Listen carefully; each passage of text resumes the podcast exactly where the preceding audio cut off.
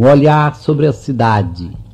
Terça-feira, 30 de junho de 1981. Meus queridos amigos, quando se está bom de saúde, sem sentir dor nenhuma, é facílimo dizer palavras lindas sobre o sofrimento e sobre a felicidade de unir os próprios sofrimentos aos de nosso Senhor Jesus Cristo.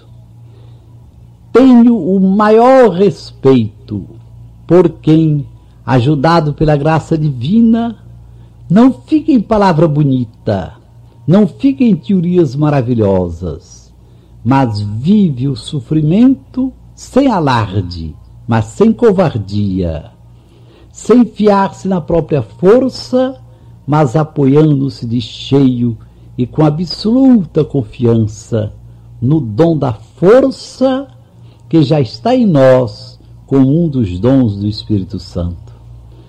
Gostaria que ninguém esquecesse o exemplo que não me cansarei de lembrar do meu amigo fraterno Levi Miranda. No tempo de Getúlio Vargas, um funcionário do Banco do Brasil, vou dizer de novo seu nome, Levi Miranda, construiu no Rio de Janeiro o abrigo Cristo Redentor, preparado para oferecer um descanso fraterno a toda e qualquer pessoa que estivesse dormindo pelas calçadas sem ter onde dormir. Quando a pessoa chegava ao abrigo, homem ou mulher, adulto, jovem ou criança, com calma se via se era caso de doença, ou de desemprego, ou de falta de dinheiro, ou de falta de esperança e de razão para viver. Quando Getúlio soube que o sonho de Levi era sair plantando abrigo em todo o Brasil, liberou de ponto o irmão dos pobres e deu-lhe o maior apoio possível. Tenho histórias lindas sobre o abrigo e sobre o Levi. Hoje quero recordar apenas a maior lição que ele nos deu. Quando Levi estava em plena labuta pelos pobres, ficou de repente com um lado morto. Todo o lado esquerdo perdeu os movimentos. Fui visitar meu querido irmão.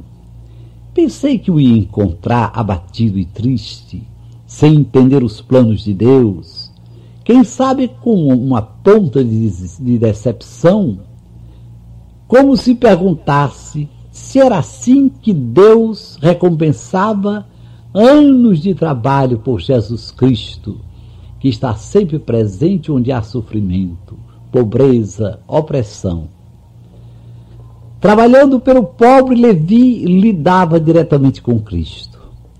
Encontrei-o em plena aceitação dos planos de Deus com a mão direita, sadia e forte, mostrou o lado morto e disse com indiscutível felicidade: Estou me mudando, meu amigo. A metade já foi. E os dois, como dois doidinhos de Deus, ficamos fazendo planos sobre a eternidade na casa do Pai.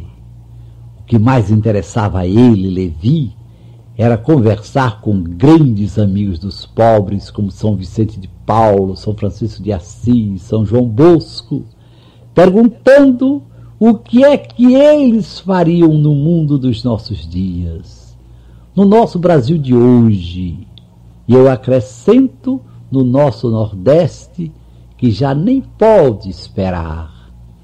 Até amanhã, às cinco para as sete, se Deus quiser.